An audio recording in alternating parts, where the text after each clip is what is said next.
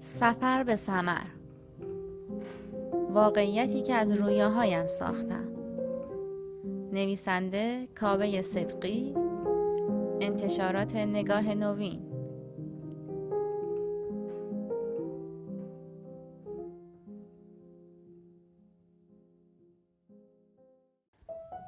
فصل دوم از انگیزه و آن خوبهای دیگر دایی که مرد سه بچه قد و نیم قدی که داشت سر از پرورشگاه درآوردند.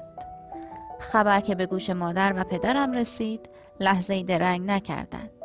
به پرورشگاه رفتند و سه یادگار دایی را تحویل گرفتند و آوردند خانه تا از آن به بعد با آنها و دو بچه خودشان من و برادرم زندگی کنند.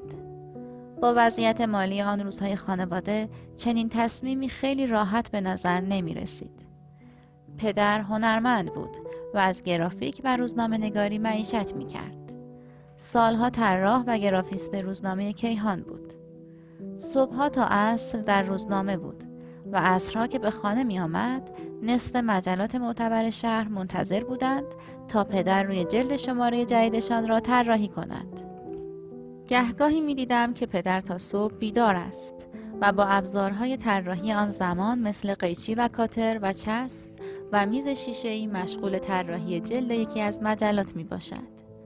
با همان سن کم سختی وضعیت آن روزهای خانواده را با گوشت و پوستم احساس می کردم.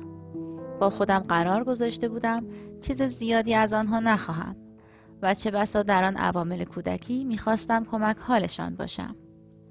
خانه مادر بزرگ در امیریه بود. بقال محلشان تیله های دلربا داشت که هر کدام را به مبلغ یک ریال می فروخت. با هر پولی که در جیبم داشتم از او تیله می خریدم و می آوردم به محله خودمان و هر کدام را به پنج ریال می فروختم و کلی سود می کردم. اما قضیه به همینجا ختم نمی شد. یک بار از یک مغازه بسته های آدامس خریدم و آوردم جلوی مدرسه برای فروش به همشاگردی ها بساد کردم. که ناگهان پدر سر رسید و با دیدن من در آن شرایط از عصبانیت منفجر شد. در حالی که بساتم را جمع می کرد و من را به خانه می کشاند می گفت کی پول خواستی که من نداده باشم که حالا توی محل با این کارهایت آبروریزی می کنی؟ جز از راه نوشتن و طراحی پولی در نیاورده بود و دست فروشی پسرش را عیب می دانست. بارها اطرافیانش به او می‌گفتند برود در کار خرید و فروش و دلار یا خرید و فروش پیکان و ماشین های دیگر ولی اصلا به آنها حتی فکر هم نمی کرد. با کارش دلخوش بود.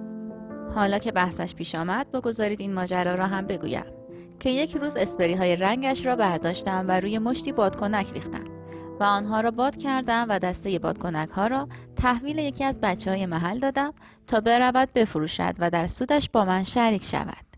چند ساعت بعد داشتم دادوغال کرکننده پدر آن پسر را میشنیدم که می گفت عوض اینکه فکر درس و مشقتان باشید پسر من را هم بادکنک فروش کرده ای ماجرا به گوش پدر هم رسید و چشمتان روز بعد نبیند. برادر بزرگم از همان کودکی عاشق لوکس بودن بود. برندهای مطرح آن زمان را آباد کرده بود. از لباس های بنتون بگیرید تا کفش های دکتر مارتین و چوبسکی های روسیگنال. همیشه طالب بهترین ها بود من اما با خودم کلنجار می رفتم.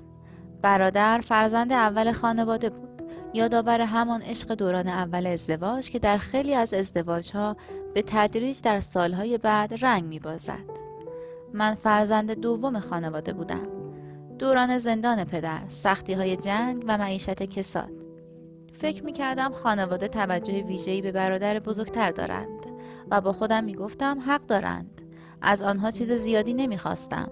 می خواستم ببینند که کاوه متکی به خود است. خودکارش را تا وقتی جوهرش به تهش نرسیده دور نمی اندازد. پول زیادی نمی خواهد و سراغ لباس های مارکدار نمی رود. هر طور شده می خواستم خودم را اثبات کنم. وقتی برادرم سراغ آموزش تکواندو رفت من هم با او همراه شدم. سه ماه بعد برادرم از تکواندو دل زده شده بود. ولی من تا جایی ادامه دادم که به فینال قهرمانی کشوری رسیدم. در اسکیت هم همین اتفاق افتاد.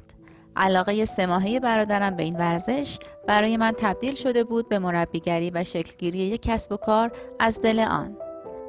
همه اش همان بود که گفتم می‌خواستم هر طور شده خودی نشان دهم حالا یک بار با برنده شدن در یک مسابقه مهم و بار دیگر با اداره کسب و کاری که برای خودم قانون گذاشته بودم که باید موفق شود همین انگیزه ای بود که من را جلو برد و بسیاری از رویاهای ذهنیم را به دنیای واقعی آورد.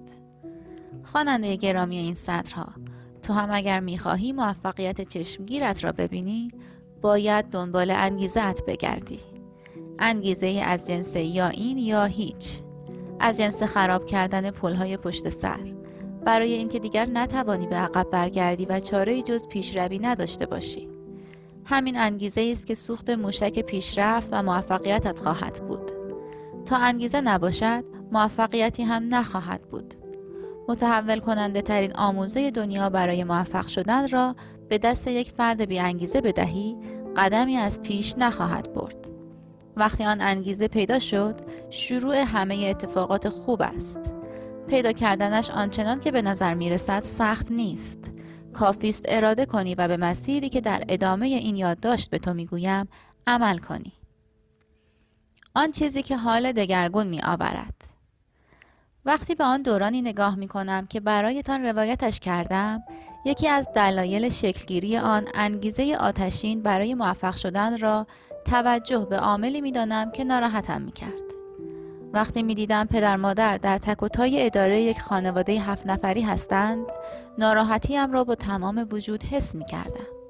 این ناراحتی برایم بسیار ارزشمند بود و همین عامل اولی شد که انگیزه انفجاری من را شکل داد. تو هم اگر می‌خواهی انگیزه موفقیتت را پیدا کنی سراغ آن چیزهایی برو که باعث ناراحتیت می‌شوند و نه فقط ناراحتی برو سراغ همان عواملی که حالت را دگرگون می کنند. برای خیلی ها این می تواند همان عاملی باشد که باعث ناراحتیشان می شود و سعی در رفع کردنش دارند. برای برخی دیگر این قضیه از جنسی متفاوت است. فردی عاشق می شود و این عشق دگرگون کننده ی حال و روزش است و انگیزه بس بزرگ برای تحقق بهترین ها در او پدید می آورد. از این دست موارد در زندگی هر کسی می باشد. کافیست جستجوگرش باشی تا آن را بیابی. قدم اول را این گونه بردار.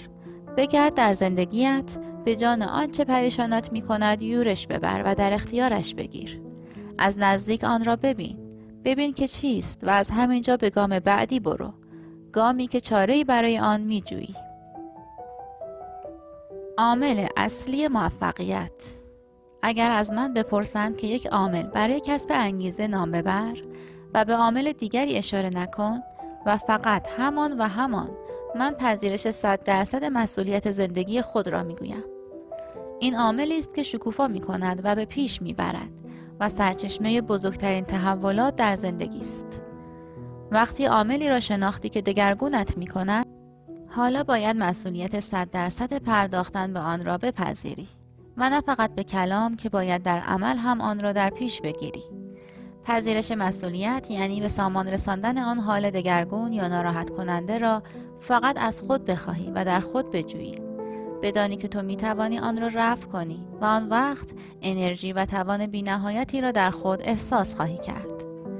این موردی نیست که نیاز به کشف کردن داشته باشد. این همه بزرگتران ما تاکید کردند که اگر می‌خواهی به سر و سامان برسی بخوانید به موفقیت برسی.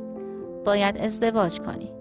چون ازدواج یعنی مسئولیت جایی برای بهانه آوردن و تعویق نمی باشد باید اموری را پیش ببری که تا پیش از آن در صدایشان نبودی و همین امور است که سازندهت می شود و تو را به همان سر و سامانی می رساند که در واقع موفقیت است. پذیرش مسئولیت صد درصدی زندگی خود معجزه می آفریند. کافی است که تام و تمام باورش کنی و به اجرایش برسانی ولی افتاد مشکل ها وقتی مسئولیت را پذیرفتی این گونه نیست که در یک جاده هموار بتازی و به پیش بروی و به مقصد برسی. هزاران مانع منتظرت هستند که خودی نشان دهند و اینجاست که جنس مسئولیت پذیری تو متفاوت می شود. مانعی پیش می آید مشکلی حادث می شود و تو باید تقصیر را به گردن بگیری. نه اینکه دنبال مقصر بگردی. وقتی خودت را تقصیرکار دیدی از تماشاگر تبدیل به بازیگر می‌شوی. توان این را میابی که وضعیت را متحول کنی. این بهترین فرصت است. اگر همچون بسیاری به محض برخوردن به یک مانع یا مشکل کانون بیرون از خود را هدف قرار دهی و انگشت اشاره به سوی دیگری بگیری و بقیه را مقصر کنی بزرگترین جفا را اول از همه در حق خودت کرده ای. چون در آن وضعیت در منفعلانه ترین حالت ممکنت هستی و در آن حال فقط یک اتفاق برایت می افتد. پیش نمی روی، فرو می روی و پس رفت می کنی و این بسیار رقتبار است. وقتی با چهار دوست عزیزم زمین اسکیت پارک ملت را باز طراحی و اجرا کردیم به رغم آن که از آنها کم سن و سالتر بودم به گونه ای رفتار کردم که کاپیتان آن تیم کاری شوم مسئولیت ها را به عهده گرفتم و تقصیرها را به گردن شاید اگر جز این بود امروز چیزی جز رویاهایم اتفاق می افتاد که البته اصلا برایم مطلوب نبود. دوست من مسئولیت را به عهده بگیر و در زمان بروز موانع و مشکلات تقصیر کار را خودت بدان تا از دروازه بهترین ها گذر کنی. کم توقع. و این توصیه آخر این فصل می باشد امید از همه ببر. جز خدایت و خودت امیدی نبند. توقعی نداشته باش. تنها خودت را در وسط گود ببین. بگذار از تجربه شخصیم برایت بگویم. هر وقت در پروژه یا کاری توقعم را از دیگران اطرافم به صفر رساندم در آن حال و احوال وقتی کمک و همراهی از جانب برخی دیدم نیرویی برای به موفقیت رساندن آن کار در وجودم پدید آمده که گویی با آن می‌توان کوه را جابجا کرد. و این هدیه برای کسانی است که از کسی جز خود توقع ندارند و تنها خود را پیش برنده رویاهایشان می‌بینند و طراح سرنوشتشان. در این مسیر آن کلام رومی را به یاد بیاور که جان کلام دلنوشته است که در این فصل برایت روی کاغذ آوردم. بیرون ز تو نیست آنچه در عالم هست. از خود بطلب هر آنچه خواهی که تویی.